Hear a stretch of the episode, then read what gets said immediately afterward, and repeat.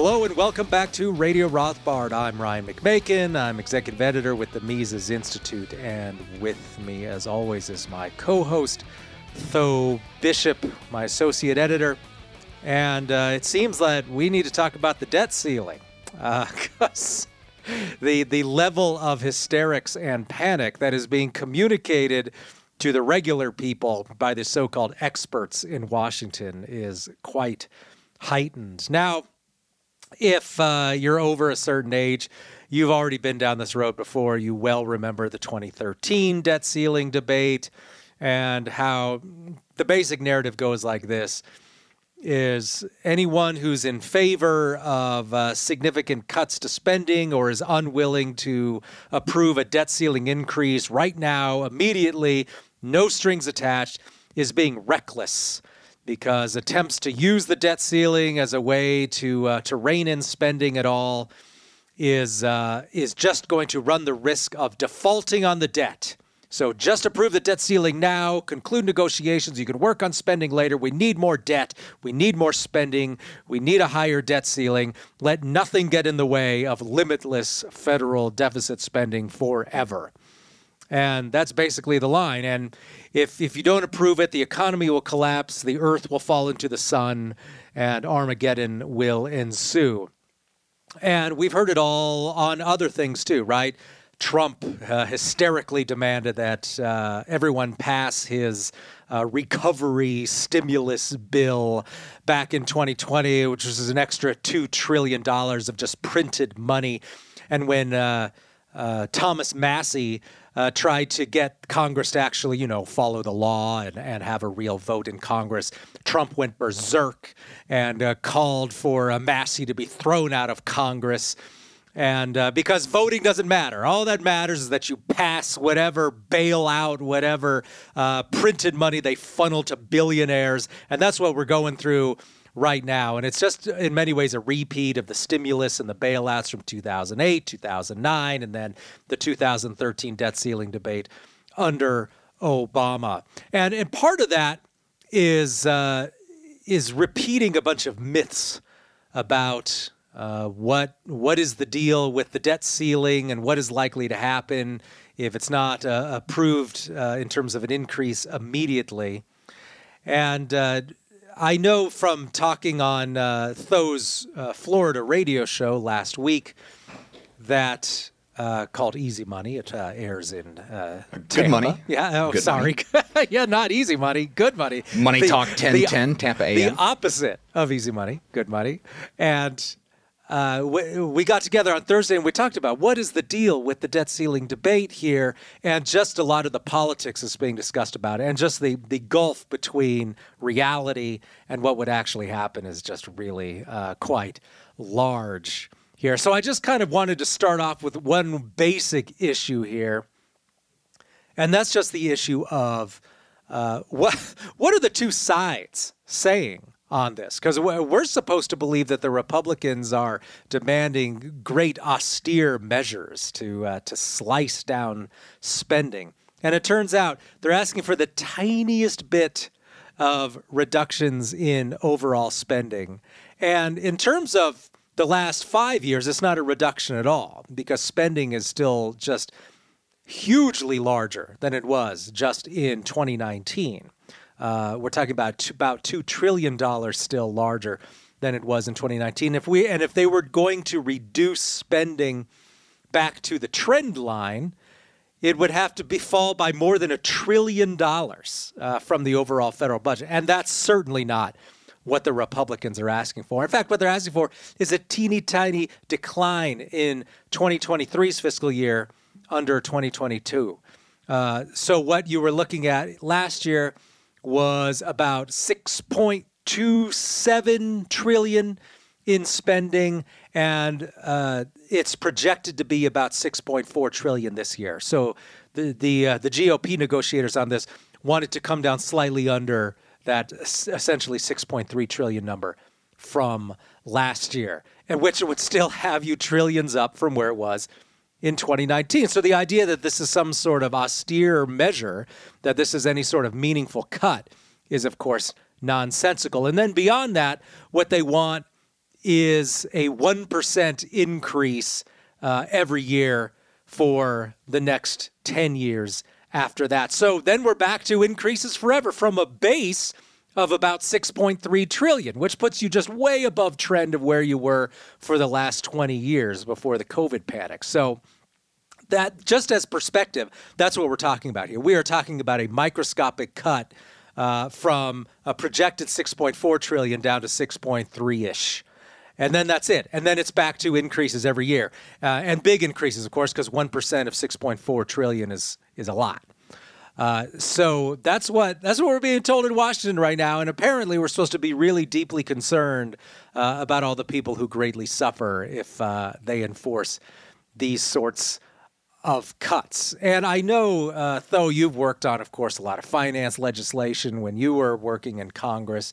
I mean, what? How does this process work, really? So, I, mean, is this why are they always talking about these 10 year deals? I mean, does that even mean anything? Isn't this essentially really just a deal for the next year? And I, I, we keep hearing about how McCarthy is negotiating it. Uh, what does this? What does this really mean in terms of legislation? Is is this just like pure theater, or is this binding on anything in the future?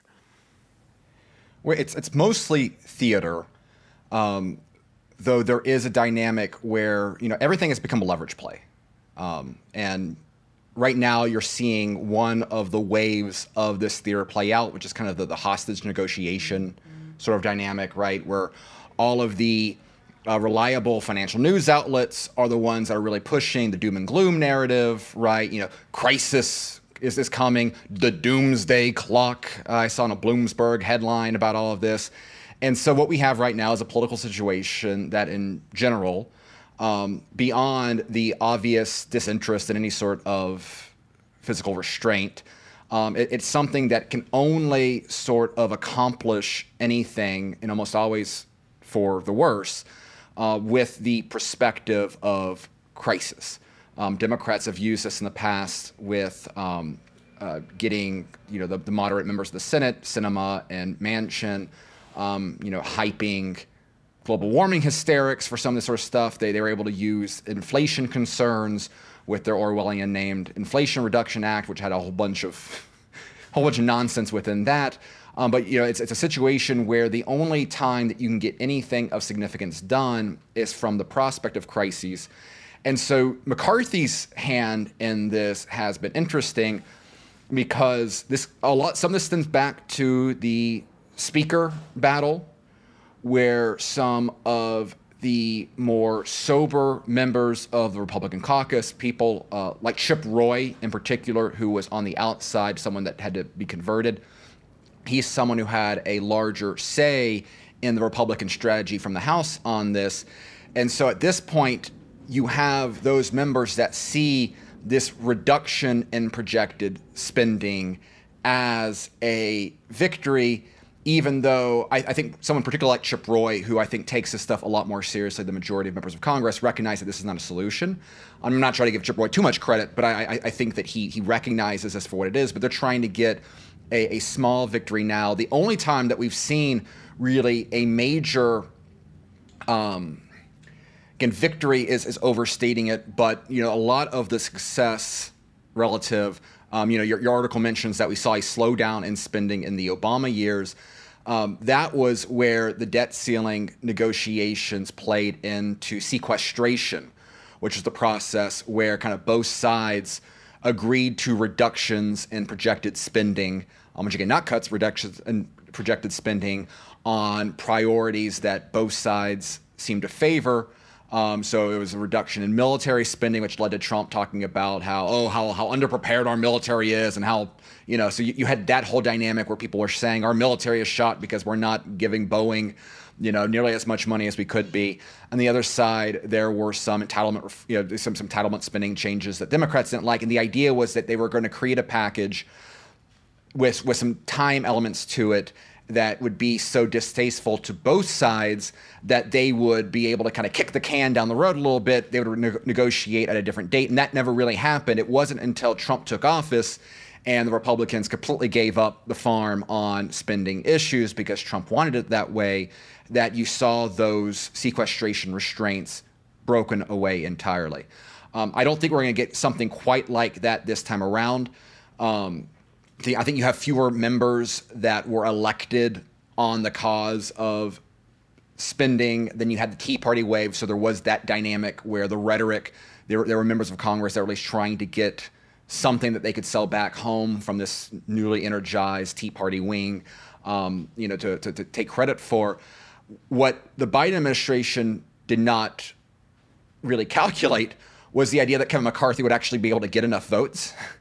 And so this was a deal that is compromised.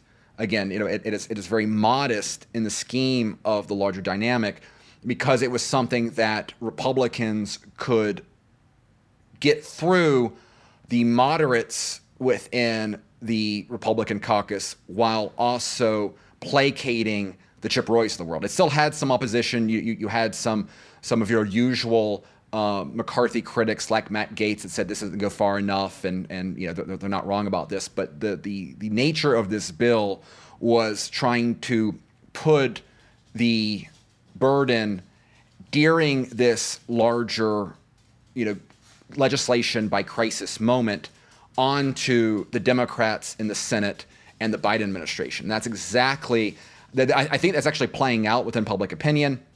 Um, there was a CNN poll um, I'm not going to speak to the validity of the CNN poll, but you think if there's a pre existing bias that they're going to want to promote, it's not going to be. Republicans are on the right side of this.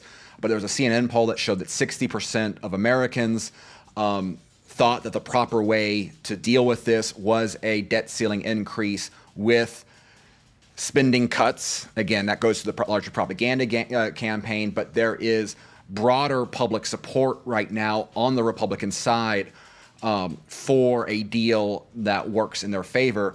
And that has put the, the Biden administration from that pure sort of cal- political calculation standpoint in a bind that I don't think that they fully expected going in, because I think they kind of saw Kevin McCarthy much the same way that we did, um, what was going to be a, a buffoonish, weak leader. And again, I'm, I'm certainly not going to be someone out there um, overly praising Kevin McCarthy, but he was able to, with this specific issue, achieve something with his caucus um, getting it through the House. Um, that, you know, I, I to be honest, I, I, didn't expect have McCarthy had it in him. Again, it's not a larger term solution, but like that, that, that was a level of competency um, which, which I did not expect. It's, it's not in his, his, his bio. Um, and so I think that caught Biden very flat footed. Yeah, and and so we're talking about something fairly mild here, but of course, I mean, why I wouldn't oppose it if they managed to uh, slow down. right. I mean, uh, rather than give Biden everything he wants, I mean, a mild slowdown would be great, and that's really generally the most you can hope for in Washington is just a slowdown. And it's and Rothbard's written on this too that when you're talking about a mere slowdown in spending and projected spending you only you're only increasing the budget 1% instead of 2%. This is denounced usually in Washington as some sort of cut because the idea is that Washington is entitled to a certain amount of money.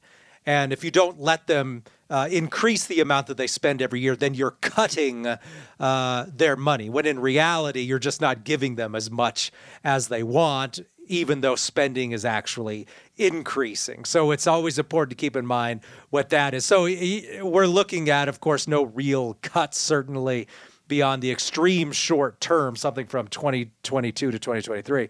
Um, but it does look like it would be a bit of a slowdown, which goodness knows is badly needed after these massive inflationary increases in the budget uh, during 2020, 21, and 2022.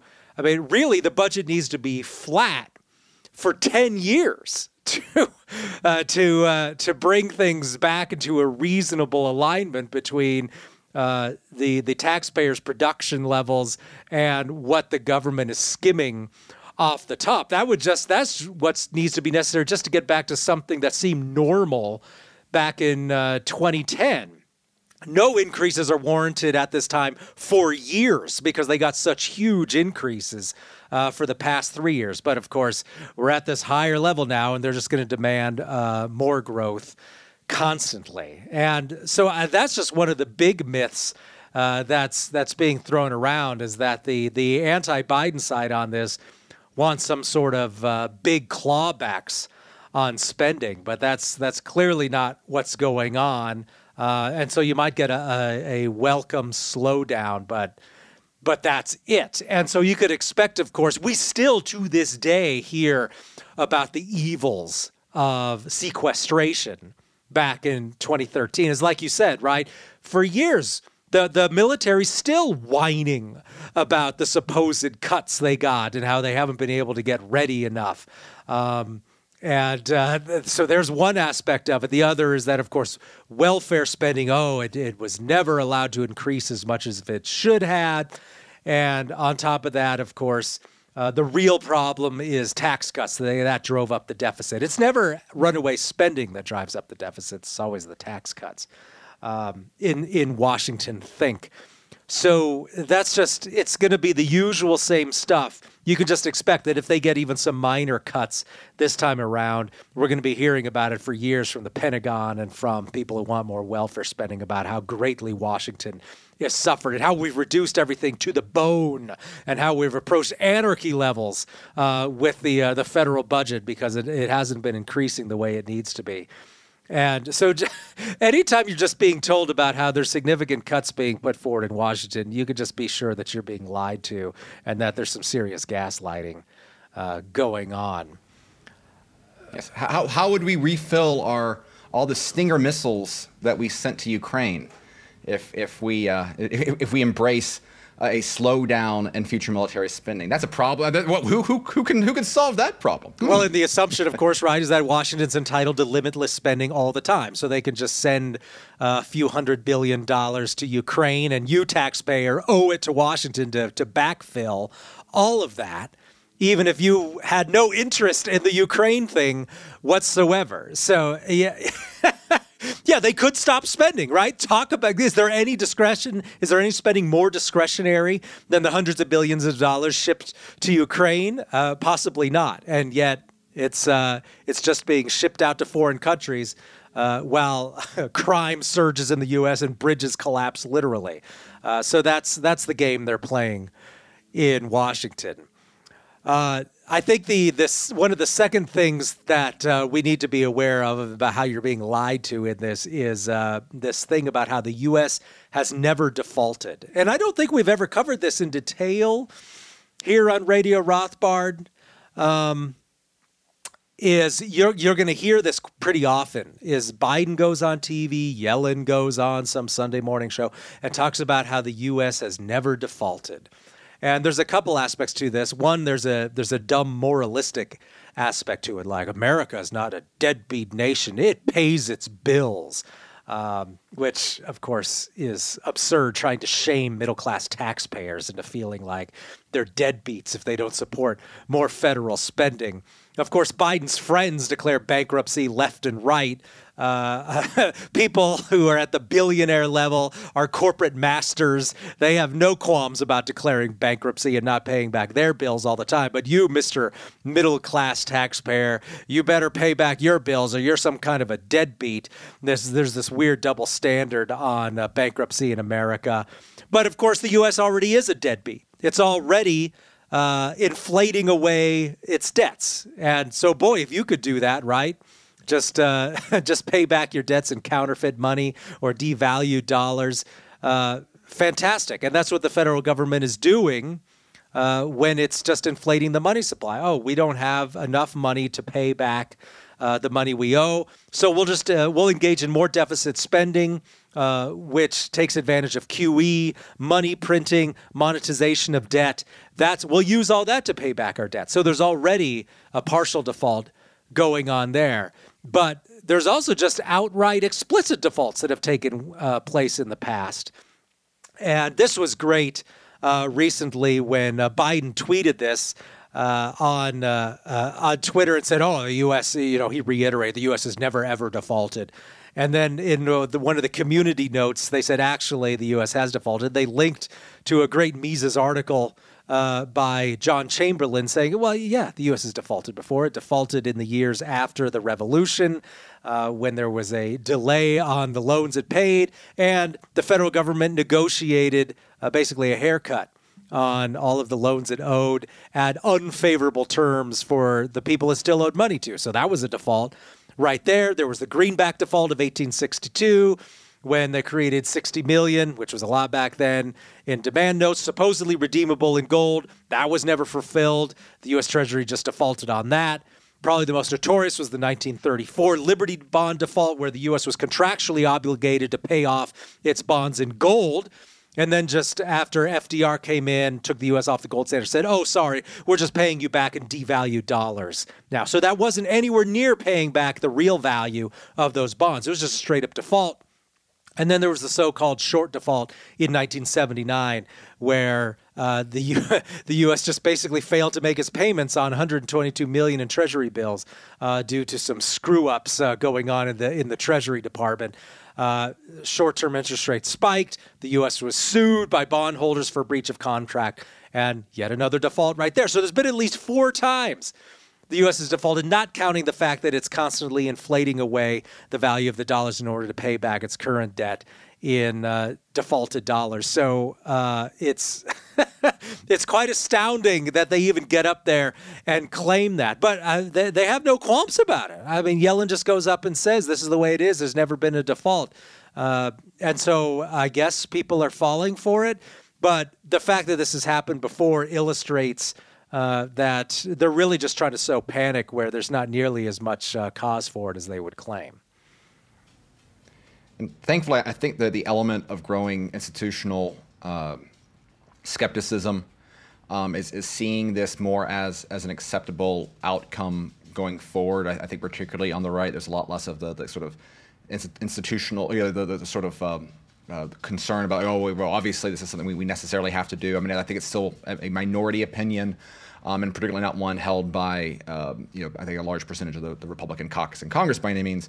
Um, but I, I, think that you are seeing growing questions about exactly, you know, what you what obligation do we really have here in the long run? And of course, when it comes to to this particular dynamic, um, well, it, it is certainly great to see uh, the Biden administration get fact check more or less in, in real time um, with Twitter community notes.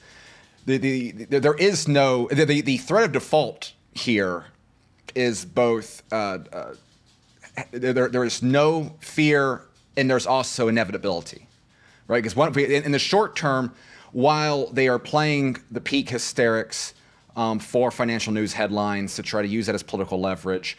Um, uh, uh, uh, Secretary Yellen, uh, it's well understood within Congress that they will prioritize uh, bond payments no matter what happens. You know, there, there, there is no concern there of, of, of people that that, you know, that that is going to be handled um, through existing operations by prioritization of of, of what they're going to pay out. Um, so in the short term, the idea that we're going to start you know, defaulting en masse on treasury bonds is, is, is, is a complete make believe media narrative for political leverage. The other side of it, though, is of course, default is inevitable with the federal government. There is no way that we are ever going to pay back the 30 plus trillion dollars in the debt that everyone talks about, even less uh, uh, likelihood of ever fulfilling the unfunded liabilities and obligations that are on the books. And inevitably, one way or another, whether it is inflation, whether it is explicit default, whether it is a mixture of the two, probably most likely, um, default is inevitable uh, given just the way that this government functions or doesn't function. Um, it'll continue to steal and pillage from the American people and those foolish enough um, to, to invest with it. And it will enrich its class of patrons that benefit from it and promote their agenda. And inevitably, there's going to be a lot of people that are screwed over either because they are making preparations now in their declining ages for benefits that they're never going to receive, whether it is the, the, the continual erosion of the value of their money and their savings. Um, it, it is both not it's both an impossibility in the short term and an inevitability in the long run. And um, you know, that is something that again it shows the extent to which um, you know the, the, the, financial media, the mainstream corporate press, um, this larger propaganda dynamic with the way that economic issues are discussed in a country as unserious as ours, um, you know, completely distorts the, the, reality. Say nothing about having any understanding of the history.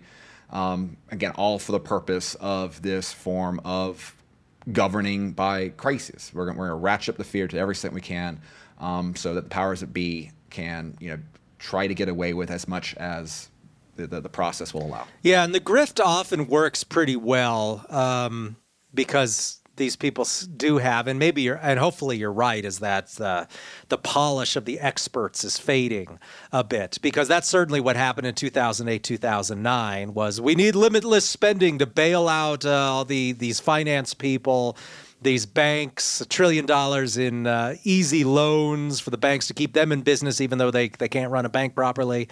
Uh, and all of those bailouts that ensued, as well as QE, which of course was buy was printing billions in order to buy up mortgage-backed securities and government debt in order to keep the interest rate low. We were told you had to do all that, or else there will be a recession and high unemployment. And then, when we did get high unemployment anyway, and it took years for that job uh, market to recover, it was really 2014 or so by the time you got back to a normal you know, expansion sort of economy. We were told, oh, it would have just been much worse if you hadn't given us all that free money, if you hadn't let us do whatever we wanted. Uh, well, what evidence? Uh, how much worse do you? Uh, how can you prove that? Well, they can't. All they all they do is claim it would have just been worse if you didn't let us do whatever we want. And that's, of course, what they're going to do now. There's already a recession in the works. I mean, it's clear that, uh, like Deutsche Bank is saying, yeah, there's basically a 100% chance of recession at this point. When you look at countless indicators, you look at the uh, the Empire State Manufacturing Index, which is just massively in decline, well into recessionary territory. Uh, you look at uh, how much. Uh, banks are clawing back their loans already deep in recessionary territory, and that's almost a uh, foolproof indicator of recession boy, we could just point out 10 different indicators here, home prices. I mean, we could just keep going. What they're going to say then is that, oh, well, the economy's weakening, but the reason it's weakening is you didn't let us spend enough money. It was these negotiations that slowed things down.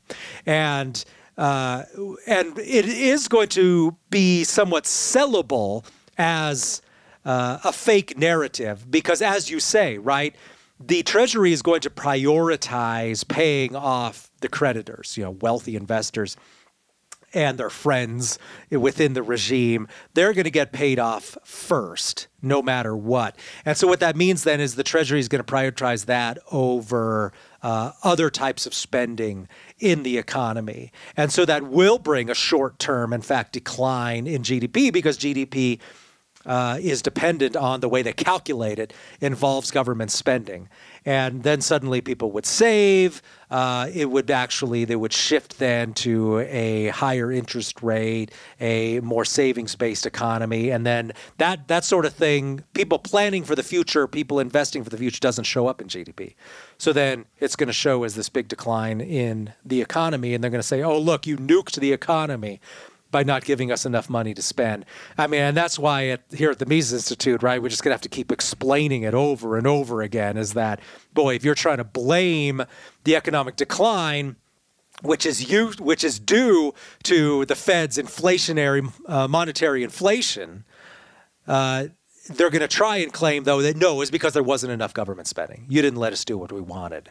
And that's what they're going to try and do. And they're going to say, uh, boy, if you hadn't let us even give, if you hadn't let us uh, spend even the little bit you let us spend, everything would have been way, way worse. So that no matter what, they're going to claim that things would have been better if you let the government spend more money. That's just, that's the narrative they always have. And that's what they always say. And it is unmanageable at this point because, in reality, even if you let them keep spending the way they want, it's going to eventually just take over uh, more and more of the budget. And in my article, I look at some of the analysis here, and you see that the net interest on the debt is going to de- surpass defense spending by 2028. And at that point, we're talking about a trillion dollars. And then Medicare spending, it'll surpass in 2044. I mean, by mid century here. So in 20 years from now, we're talking about uh, if, you, if you run the numbers based on uh, the Congressional Budget Office's uh, uh estimates, by 2028, uh, the third largest quote unquote program in the federal government is just going to be paying uh, interest on the debt. The only things that will get more spending than interest on the debt is Social Security and Medicare back in 2028. So it's going to be more than defense, it's going to be more than all general poverty reduction stuff. Uh, if you divide out Medicaid, it's going to be more than Medicaid, uh, which of course includes Obamacare and all those massive amounts of new spending. And so, a huge portion of your budget, by the time you get to mid century, you're looking at uh, 40% of all federal revenues being spent on interest. And the rest of that, that remaining 60%, is then going to be divided up into all of that Social Security, poverty relief, uh, uh, infrastructure, defense, everything, because that's all that's going to be left. So it's clearly unmanageable. So they're going to have to come back and, and at some point say, okay, well, we can only pay this back 90 cents on the dollar or 80 cents on the dollar. That would be the honest thing to do. What they're going to try and do is just inflate it all away. But what that's going to then do is drive more inflation. And so this attempt then to hide the real devaluation, the real uh, default that's going on, is to do it in terms of inflating the currency. And what that does is that transfers the real burden from the investor class, which Yellen is going to make sure gets paid off. And then they are able to cover up for that by inflating the money supply, which then puts the burden on regular people who now have unaffordable homes. The first time homebuyers can just forget about it. Sends up grocery prices. Uh, your real wages are going down. So you can see what the game is. It's to default by this one way, that is the inflationary default, and not do any explicit honest default because that would actually cause uh, the prices of bonds to go down and would cost money uh, for as far as the investment class uh, is concerned. So that's what they want to do. They want to protect their friends, and they want you as regular people to pay for it. And that's why they're going to try and keep that going as long as they can. But at some point, with the mixture of inflation, and as people begin to see that more and more of the federal budget is going to just paying interest on the debt year after year, as their benefits are being cut, as popular political programs are being cut to pay off the spending from past wars, from past uh, benefits um, for now long dead people. It's going to uh, start to become a real serious political problem, and it's hard to see how there's not going to be even an explicit default at some point. And this is where, again, this is not simply a problem that American policymakers have. This is an international problem that the the seeds that were sowed over you know the pre-COVID period of keeping um, interest rates down so long, with governments refusing to take advantage of that period to get their uh, fiscal house in order, to to to you know make some of the grown-up decisions uh, that you know, there, there was no political will to make. Right, when just just again think remember the way that the Tea Party was portrayed and throwing Graham off a cliff with relatively uh, uh, uh, minor and modest changes to entitlement programs. Um, you know, think about the way that um, you know uh, uh, austerity was branded as as a, as a devil term in Europe, um, with with the same sort of seriousness behind it um, the, the the refusal to do that has now created this situation. And, and the thing is, is that so so the, the, the other side of it, and this is where you know there there is this I think hope within the political class of the Fed to pivot. You know, this is this is getting going back to as my light falls down. Um, they another crisis to deal with. Um, dealing with this legislation by crisis their goal has been to use um, the banking fallout which is still not over, to try to force and beg the Fed um, to pivot on interest rate hikes, which contribute to this problem. Um, you know, I, I, think that the, the, the political pressure um, that you're going to see Powell under is only going to go up from there. Elizabeth Warren is going to use this to get on as many TV shows as perfectly as humanly possible um, to try to portray this narrative that all of our issues come from, you know, a, an, an extremist, overly dovish Fed. Um, you know, that is trying to play catch up with the inflation issues that are still plaguing Americans. And you even had um, you know, Minnesota, uh, Minneapolis Fed president Neel Kashkari, who is you know hardly known as sort of a, a rigid, uh, you know, dovish sort of a figure out there. I mean, he is saying um, that interest rates will probably have to go higher still and for longer. Um, given the way that inflation is cooperating. And so that whole pressure, this entire dynamic, um, is something that is is making the irresponsibility of you know the, the, the congressional side of things, the, the spending side of things, um, you know the, the buffoonish Janet Yellen sort of approach to all of this, um, even more difficult to deal with. And I think all of this is going to fuel into again when it's coupled into this dynamic that we talk about all the time, mentioned it earlier, this this systemic uh, uh, widespread distrust of the expert class. Um, the downside of this, of course, this this is exactly the sort of environment that can have um, very scary outcomes.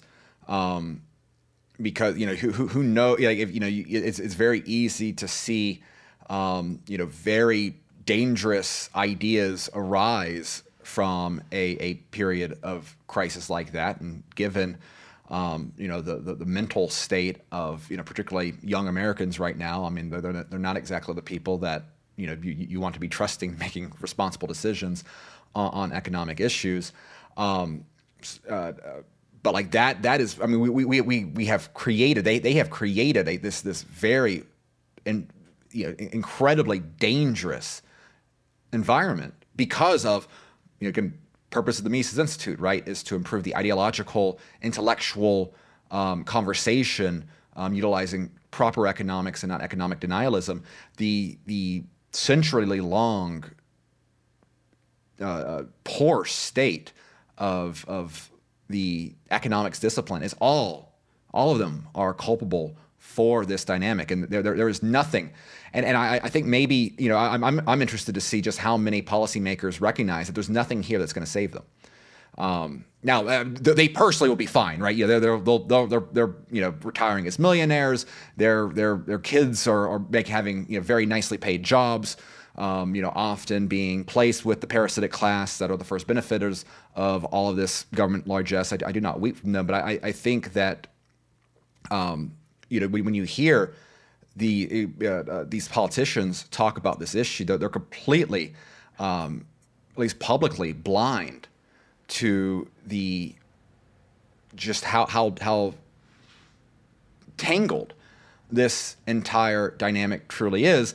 And what you're seeing is that given this extreme difficulty and given the lack of political will and the lack of seriousness to try to devise a plan. The default option from Democrats right now has been entirely relying upon, um, you know, almost a, a, a you know, Deus Ex Machina style solution from the heavens. This is why you get people interested in the platinum coin idea that never seems to die. This is why you have, um, you know, the, the oafish John Fetterman stammering along in his hoodie talking about the 14th Amendment, um, you know, needing to be evoked to, to make sure that we're not dealing with these, you know, terrorist negotiators of the Kevin McCarthy type. Um, you know, this is why you're seeing Democrats desperate to once again allow another one of these dominoes of political norms that is so, you know, that that that have. Um, you know, been baked into the system. None of which, of course, have protected us from getting us to this point. So I'm not, I'm not trying to to uh, uh, celebrate um, you know these these institutions that have existed. But yet this is going to be yet. Uh, I, I think that the inevitable outcome up here, you know, maybe there is some sort of, of compromise that even further waters down the McCarthy side of things. But I think it's just as likely that you're going to see enough tension built up where they're going to embrace yet again another unprecedented radical approach here that is able to, to once again allow Congress to kick away their responsibility to deal with this issue and allow just pure executive power um, to find an out in the short term. Um, but of course, does nothing to deal with these these longer problems that are going to only be made worse over time. Um, that uh, again, no, no one in DC has any stomach to, to deal with if they have the awareness in the first place. All right. Well, we'll go ahead and let that be the last word here on this episode of Radio Rothbard. Thank you for tuning in. We will be back next time with another episode, so we'll see you then.